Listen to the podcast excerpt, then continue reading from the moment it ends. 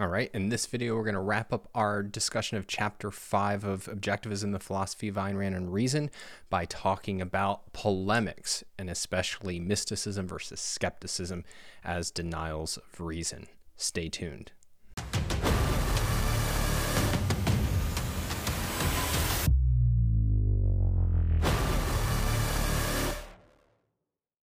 Okay, to this point in OPAR, we have skipped the sections on polemics, where Dr. Peikoff is attacking or contrasting the objectivist view with other important views in the history of philosophy. And I wanted to now tackle polemics. And so in this section, it's mysticism versus skepticism.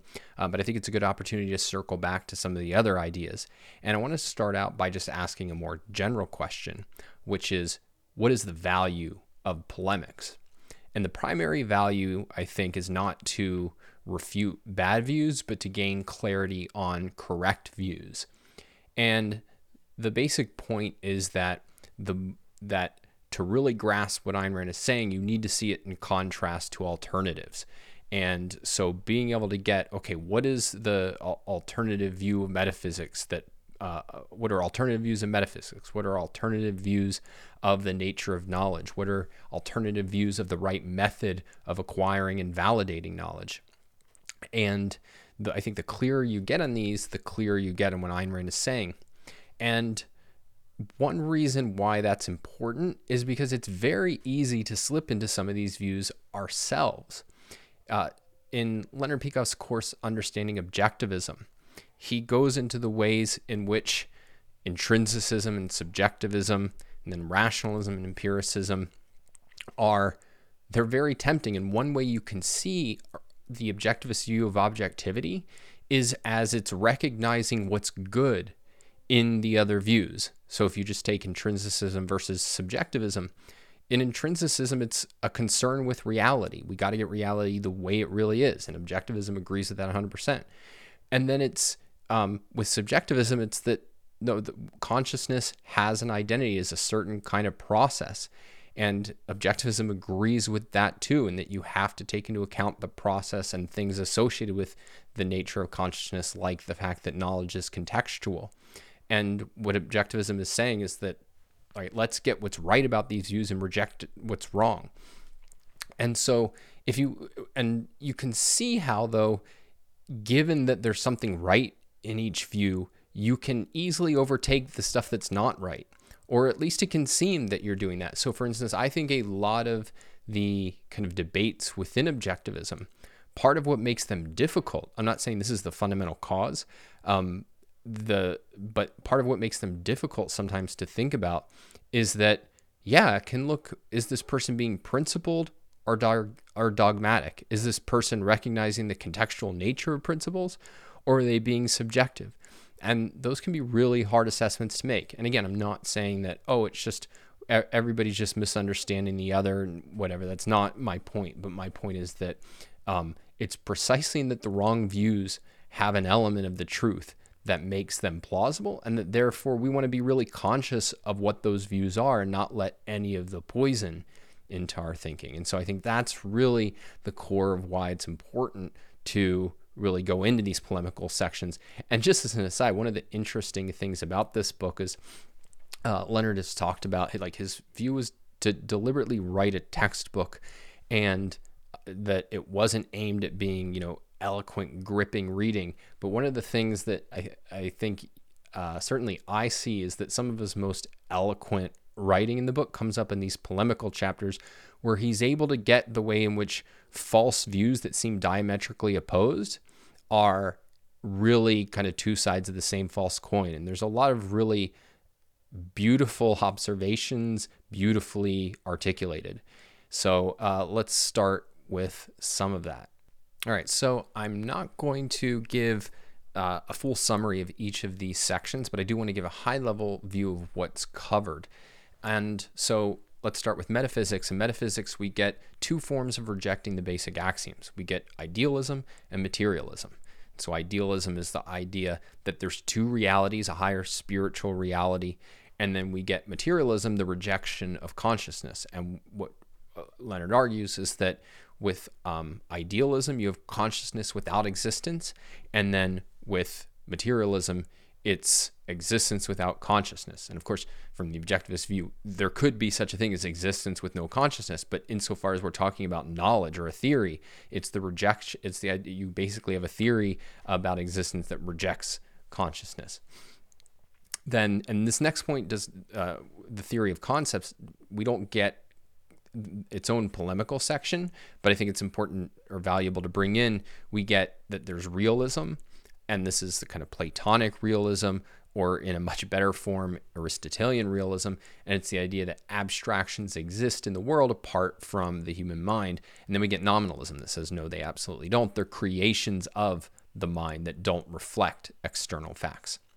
Then we have two views of what is knowledge intrinsicism and subjectivism. And intrinsicism says that knowledge is a passive grasp of an external object, an object that exists apart from the mind. And then subjectivism is the view that no, it's that uh, what consciousness, what knowledge is, is an active creation of consciousness. Then we get kind of two methods for valid acquiring and validating knowledge, and that is rationalism and empiricism. So the rationalist says re- up with reason, down with sense experience. And then the empiricist says down with reason and up with sense experience. It's that uh, you have what we can count on, what we can rely on is that which we can observe, not that which is inferred from sense experience, or at least that is downplayed. And then finally, we get to uh, two different views of reason or the validity of reason. One says that we have a faculty higher than reason, more powerful than reason, and that's mysticism. It's an unerring automatic form of knowledge, and that that's, that's what gives us uh, real knowledge, certainly about the most important issues in life, or skepticism, which denies the efficacy of reason and says, no, we don't have anything superior to it, but in order to reach important truths, we would need that because reason by itself can't allow us to reach important truths. And so then we could ask the question well, how do these different views relate to one another? And in one sense, um, there you could just line them up in effect in different columns and say, you know, typically you'd get uh, idealism leading to realism in theory of concepts, leading to intrinsicism, leading to rationalism, leading to leading to mysticism, and on the other side, materialism, leading to nominalism, leading to subjectivism, leading to empiricism, leading to uh, skepticism. And there are there is kind of a general tendency for those uh, views to come grouped together, but there, you definitely can't, um, particularly on the the side of subjectivism. Um, you'll find exceptions all over the place. So you can't just assume, well, I've got one piece of somebody's view and I can therefore predict every other element. So, you know, for example, uh, Leonard makes the point that Kant um, is and views himself, at least for most concepts, of having an Aristotelian uh, view of universals, um, but that he's a subjectivist and he's a subjectivist in a very major sense. Or you could take somebody like Marx. And so Marx obviously is a materialist, um, but you couldn't exactly classify him as a rationalist or an empiricist. And he's not a skeptic. He's what Ayn Rand called a neo mystic. Uh, or you could take somebody like Hobbes, and Hobbes is, you know, a materialist, a nominalist, a subjectivist, um, an empiricist, but you wouldn't call him a skeptic, or at least there's, I mean, I think there's arguably elements of skepticism. But the point is um, that the that Leonard's not kind of presenting these are the two alternatives in the history of philosophy, and everybody falls on one side or the other. Um, though there are reasons that these tend to go together in various ways. Though it's interesting to then think about, um, well, so objectivism's view, and, we'll, and this is what Leonard covers in the epilogue, and Ayn Rand talks about it in many places, and it's really kind of the uh, an aspect of the theme of Leonard Peikoff's book, Ominous Parallels, which is that um, objectivism views history as a duel between Plato and Aristotle. And so Plato is, I mean, he's the consistent, you know, from idealism all the way to mysticism. And you think, well, Aristotle's the exponent of reason. Shouldn't it be kind of a three way duel? What about the skeptic subjectivist side of the equation?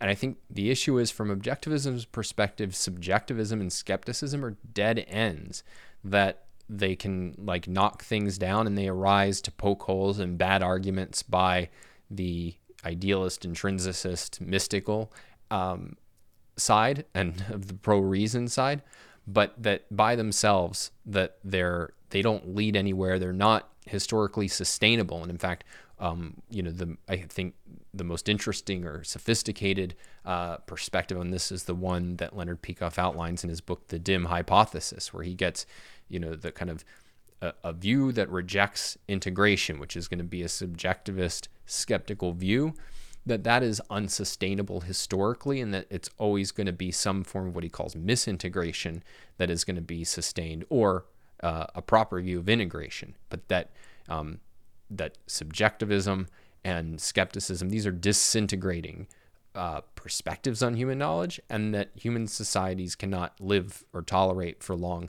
that kind of situation. And so, another way to think about it then is um, because subjectivism and skepticism are dead ends, this is really helps us shed light on Kant's unique role in the history of philosophy. So that if we think, well, it's a duel between Plato and Aristotle, objectivism's view is that Kant is on the Platonic side. But notice how, if you read the epilogue to Opar, and maybe you haven't yet, because uh, I'm jumping way ahead to the end of the book, uh, Leonard talks about exactly what his role is. And this is, I find fascinating because it's essentially he's safeguarding um, or he's using subjectivism and skepticism to safeguard intrinsicism or mysticism. So this is how Leonard puts it. This is on page 456 to 457. In order to solve the problem of universals, Kant held a new metaphysics and epistemology are required. The metaphysics identified in objectivist terms is the primacy of consciousness in its social variant. The epistemology is social subjectivism and its corollary skepticism. This approach left Kant free to declare as beyond challenge the essence of the intrinsicist ethics, duty, i.e., imperatives issued by noumenal reality itself. Kant's uh, Copernican revolution reaffirmed the fundamental ideas of Plato. And so, from objectivism's perspective, the real issue in philosophy, if you want to boil it down, is reason versus mysticism. And you can see all of these other ideas as either um, philosophic attempts to buttress mysticism and provide it with a real basis, or as an attempt to, uh, how would you put it, as an attempt to undermine reason and thereby directly or indirectly, deliberately or not de- deliberately, buttress and support mysticism. So in the end, it's reason versus mysticism, and that's kind of the the perspective. And then we can see all of these polemical views as um, are they pro as ways of knocking down the case for reason, and and thereby leaving us with o- the only alternative, which is some form of mysticism. So even though I've just said that the issue, the, the fundamental issue in philosophy is mysticism versus reason, um, I do want to say a little bit about skepticism because uh, I think for some people, certainly for me, I was never tempted towards skepticism. I mean, even as a very young teenager, when I first encountered it, like there was something that just seemed really wrong about it. And I had this idea that no, reason should be able to read, lead us to knowledge. I mean, I can remember having that before I even encountered Ayn Rand, probably at the age of 14. And, um, but I had trouble answering skeptical arguments. And so I want to say a little bit about how objectivism thinks about skepticism. And one of the interesting things is how little Ayn Rand directly talks about skepticism. She says a few things about Hume, a few things uh, directed directly at skeptical arguments, and um, but it's usually in passing, and she doesn't treat it as a major issue. If you contrast that to with how much she wrote uh, about somebody like Kant, and I think it's the basic issues from objectivism's perspective, there's not really a special job of answering skeptics. The job is establishing knowledge. And um, and and so from that perspective, it's not like all right now you got to trot out after that your 10 different arguments against skeptics um, but that said there we do see the real answer to skeptics uh, throughout opar so far so remember from objectivism's perspective there is no such question as does man have knowledge can man reach knowledge that by the time you get to the level of philosophizing you have to know a lot of stuff. The question is, well, how do you separate the valid from the invalid? And uh, and so you can't. Skepticism doesn't even get off the ground. But then if we look at in uh, metaphysics, part of how objectivism is going to be able to sidestep the whole issue of skepticism is that because it insists on the primacy of existence and rejects the primacy of consciousness consciousness, and in particular, the prior certainty of consciousness. The idea that our starting point is, well, I know that I'm aware, um, or that I know that I'm conscious, but am I conscious of something? Am I conscious of the external world? Um, and you, we don't get trapped in kind of the Descartes problem of, all right, well, I have uh, consciousness. Now, does it? Um, do I? Is the world real or something like that? It's no. First, you're aware um, that existence exists and it's only from grasping that that you can then say okay all right i'm i'm conscious so there's not there's not even a foothold uh, for skepticism to get involved there then it's once we get to the senses it's that objectivism insists both on the um, primacy of consciousness, but then that consciousness has identity. That in coming to aware, it has a, a consciousness undergoes undergoes a process, and that that's not grounds for dismissing consciousness.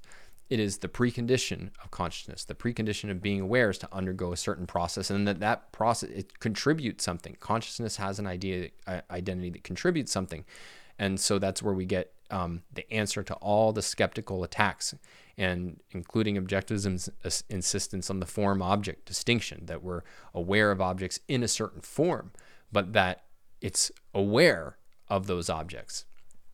And it's also in the senses that we get um, that what what are what we're aware of directly is the perceptual level. That's the given. We're directly aware of objects, and so that's going to answer um, a lot of Hume's kind of attacks. Hume, if you'll recall, we talked about starts with, well, we have sensations, and how do we ever get to entity, and how do we ever get to causality, and that all of that is uh, gone if what we're directly aware of is entities.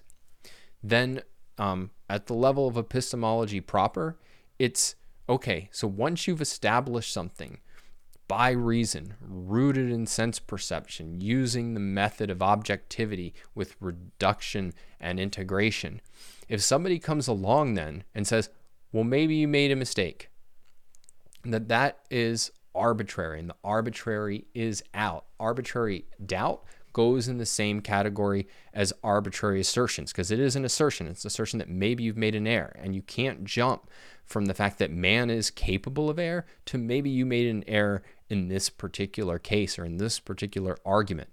And so that your attitude towards a skeptic who says, well, maybe you're wrong, maybe you made a mistake, how do you know you exist? Maybe you're a brain in that, and there's a scientist playing with a whole bunch of things. No, all of that goes in the same category as an Alex Jones conspiracy theorist who says, yeah, well, maybe I don't even know what his conspiracy theories are. And if I did, I wouldn't want to uh, regurgitate them here.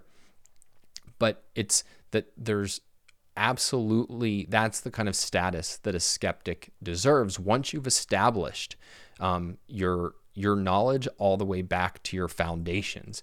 And if you have a solid foundation and you've validated your knowledge, then there's no room for arbitrary doubt, just as there's no room for arbitrary belief, and therefore there is no room for skeptics. So, in the last video, we talked about the way in which Galt's speech makes the life or death stakes of even the most abstract ideas in philosophy real.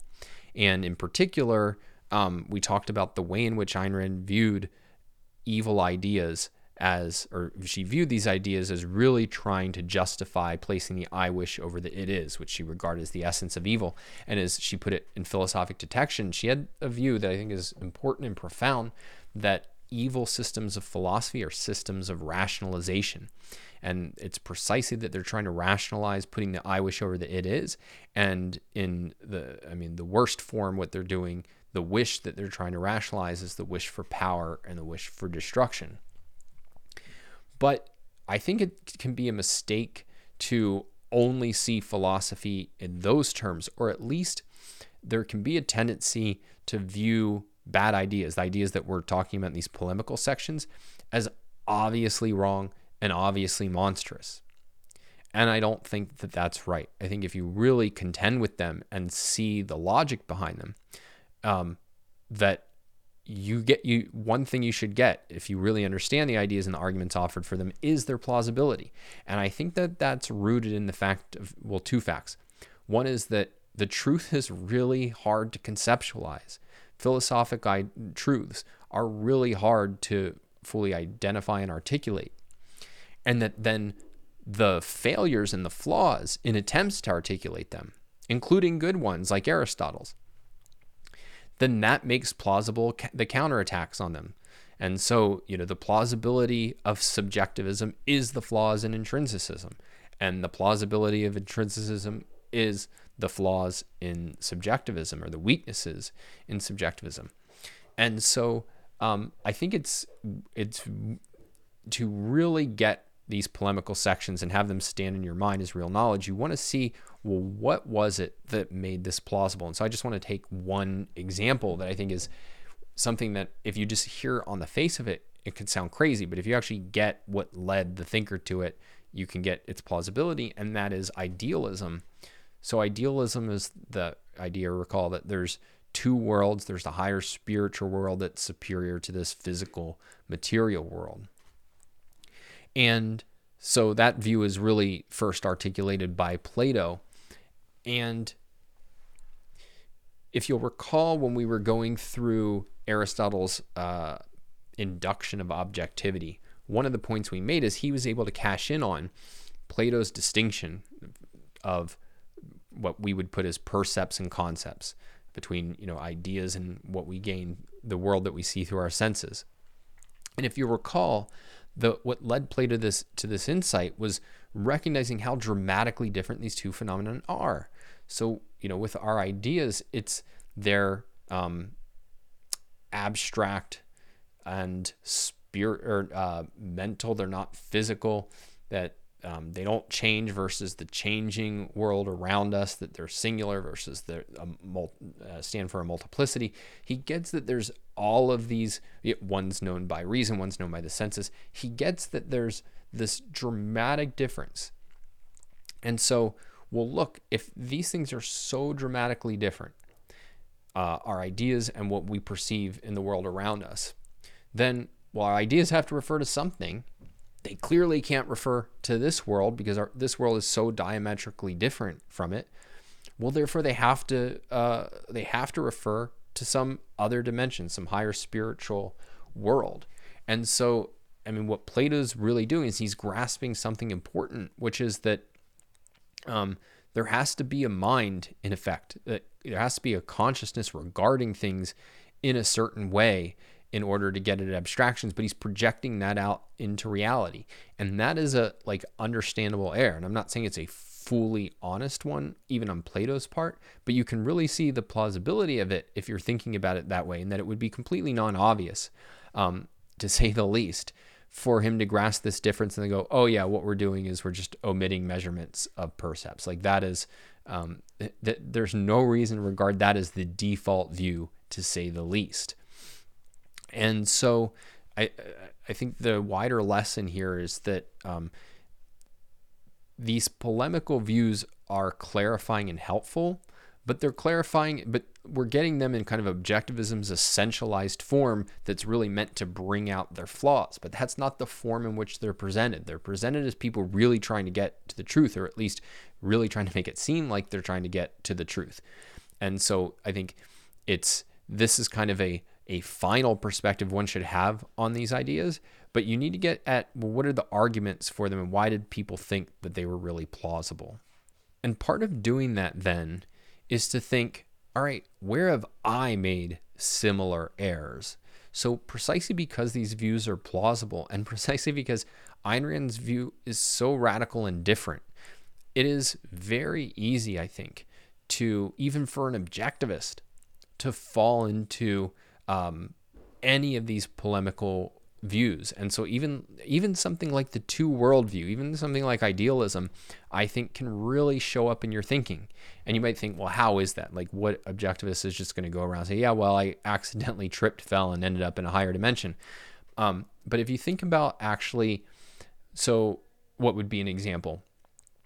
There's uh, when the whole like Black Lives Matter and anti-racism became a became a big thing. I had a lot of conversations with people who were at different institutions or jobs where really bad versions of this kind of anti-racist uh, and really anti-enlightenment, anti-individualist uh, views were being promoted, actively promoted in their organizations, and um, then the issue is, well, should I speak out? And people were really th- thinking and grappling with, um, well, what should I do?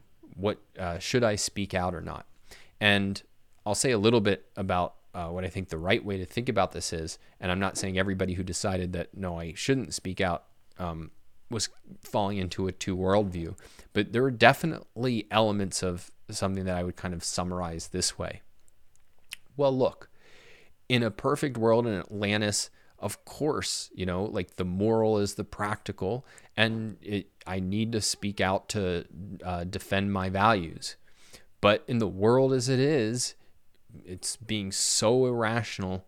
Um, if I speak out, I'm going to be branded as a racist. I could lose this job. I could lose. I, I could never find work again in my industry. And so that that's who could tolerate. That would be a real sacrifice um, that I can't tolerate. And so, yeah, in Atlantis, um, that would be, you know, something to do. But hey, you've got to be practical. Now, I'm not saying they put it exactly that way. I think that makes the air a little too glaring. But there's definitely this kind of view of, um, in effect, principles are good for. It. So if you think about the kind of Marxist view, right? It's they put the other world not in another dimension, but in this kind of vague future of. I think Ayn Rand has a line in Galt's speech about like um, you know, the world of your great grandchildren or something is when they promise you rewards. And there can be that kind of view, I think, in objectivism. It's like, yeah, in some indefinite future where um, people actually respect rationality, then it, you know, the moral is the practical, and I need to stand up for it. But in today's world, as it is, um, it you you know, being rational can destroy your values. So, what? Uh, let me be clear on what I'm not saying. What I'm not saying is that you know everybody who said, no, I can't speak up here was embracing a two worldview or rejecting the moral and the practical. Um, and I certainly think that there's a real question of what does it mean to speak up when your values are attacked in a situation like this and that there's a big difference between somebody who said well look i you know talked to my supervisor and let him know what i think of this training or her think of this training versus oh i you know went and wrote a facebook post announcing my company and you know try to start an insurrection at work um, there there can be a lot of questions about what speaking up for your values requires. But i definitely what i want to highlight is that you can see that there's ways in which a kind of two world view which is i think in many ways the seeming like least plausible thing an objectivist can embrace can show up in your own thinking. And so you need to be aware of it and on guard for it and not view all of these polemical ideas. Well these are obviously wrong and they're really just ways that you know evil people try to put over their evil versus that they can be plausible traps that even good people can fall into in uh, more or less subtle ways. So that's it for this video and that is it for chapter 5 on reason. We are going to dive in next time on chapter on man and uh, from here on out be in the kind of ethical and later political and aesthetic realm. So this has been the final point on epistemology, though as we'll as we'll see, um, objectivism's ethics is heavily epistemological. So we're going to be cashing in on a lot of the ideas that we've already talked about. And so uh, until then, be sure to like this video and subscribe to the YouTube channel And if you want to stay in contact, the best way is to go to donswriting.com and sign up for the newsletter. Talk next time.